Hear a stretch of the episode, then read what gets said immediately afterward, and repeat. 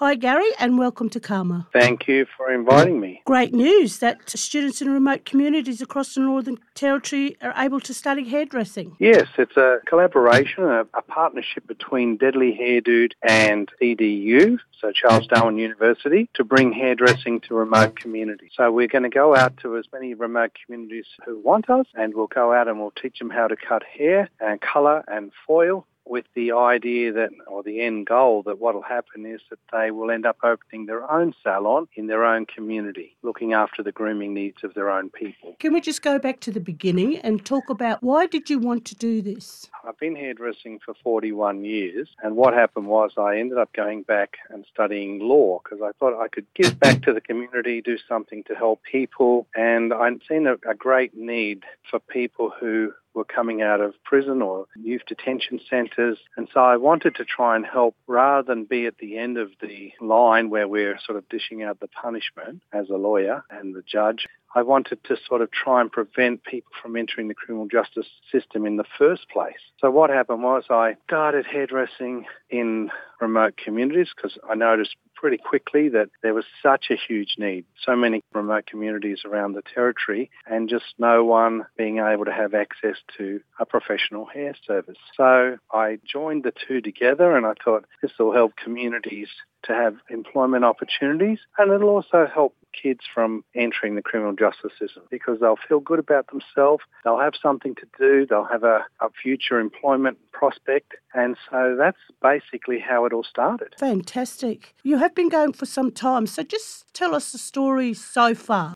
So what's happened is that we started off two years ago, August 10, 2020. And what happened was we commenced with Catherine and we started organising, linking up with Indigenous organisations, CDP, youth suicide programs, drug and alcohol, life education, pretty well any sort of organisation, homelessness. And so we started travelling around. We bought ourselves a mobile hairdressing salon, sort of in a caravan and set up pretty snazzy. And uh, we started going out to all the different communities and just got bigger and bigger and bigger until now we've linked up with CDU. So you're in Darwin, up in the top end. So do you so have... that's our base office, but we're not there that much.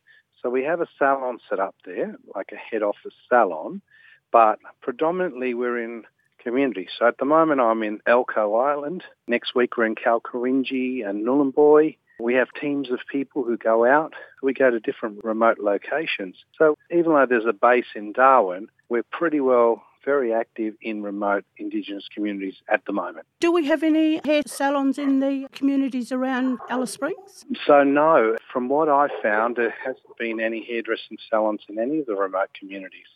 And so that's why I've seen such a big need. And so Deadly Hair Dude has been travelling down to Santa Teresa, working with the guys from there and from some of the schools down there. There's a number of places in Alice Springs that we've been to. We've been to Mutitjulu and we're talking with Voyages at the moment out in the resort there at Uluru because they have a salon sitting there already, already set up.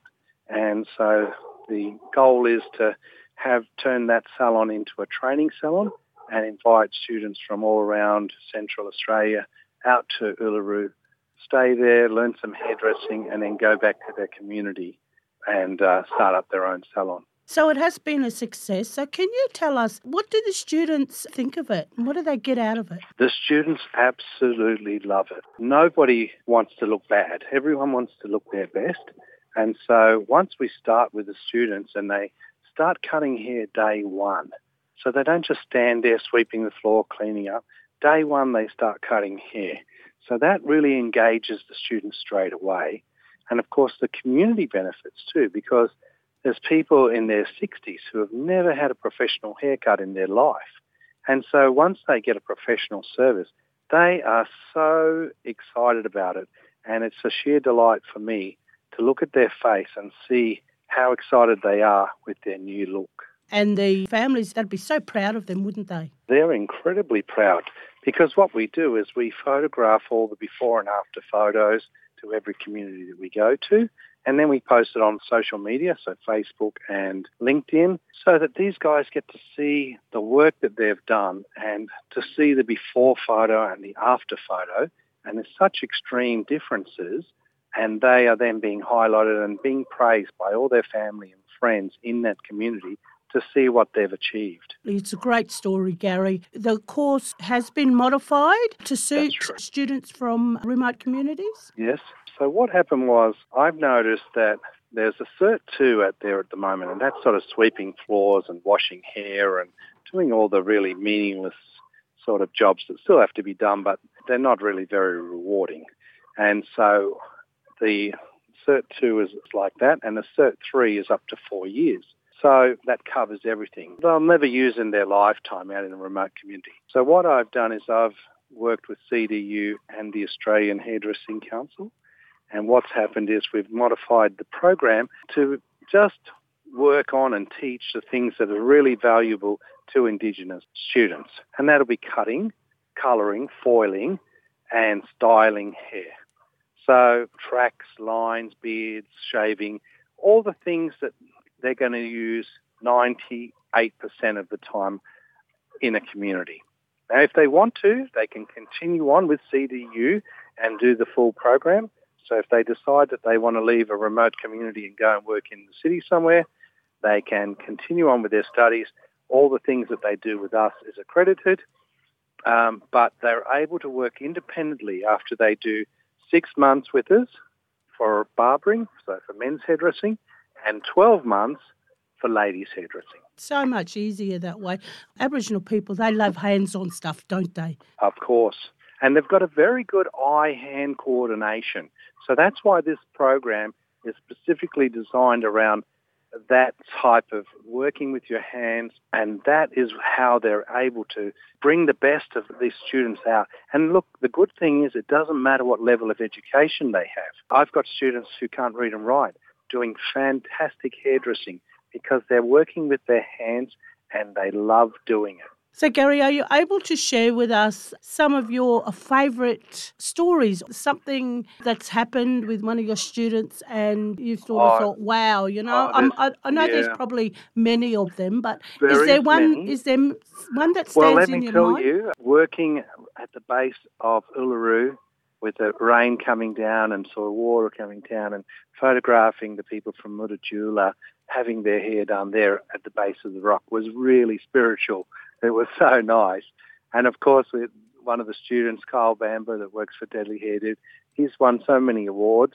He's the one I was talking to you about that has problems reading and writing, learning disabilities under NDIS, and still winning Young Indigenous Territorian of the Year got a visit from the Governor General of Australia, presented a, an award.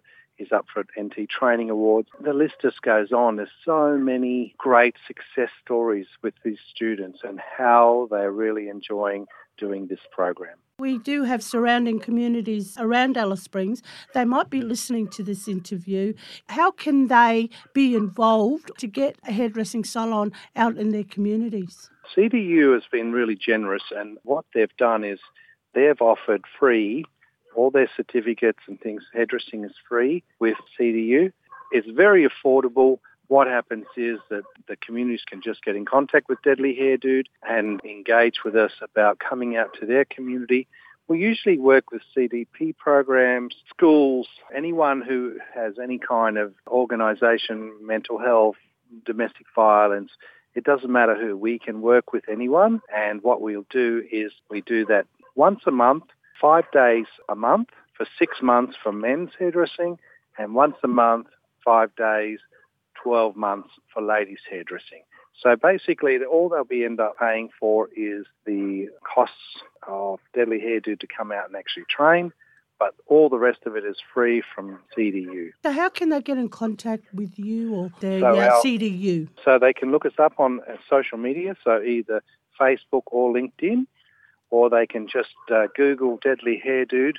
All our contact numbers are there, and of course we have a website, so they can just Google Deadly Hair Dude and just leave a message on our website, or they can contact me directly, and all my contact details are all on the site. Is there anything else that you would like to share with us? Well, I'm just really excited to see that with CDU and, and Deadly Hair Dude's involvement, that this program is going to go right around the territory and any community, doesn't matter where you are, If you want to be able to have your own hairdressing salon with your own students doing the work, it's not Deadly Hair Dudes that's going to stay there. It's going to be your students, your local people doing the work and setting up your own salon it's possible with this program and this partnership. Gary, I'd like to say thank you very much for sharing all that with us today. Thank you for having me on your program.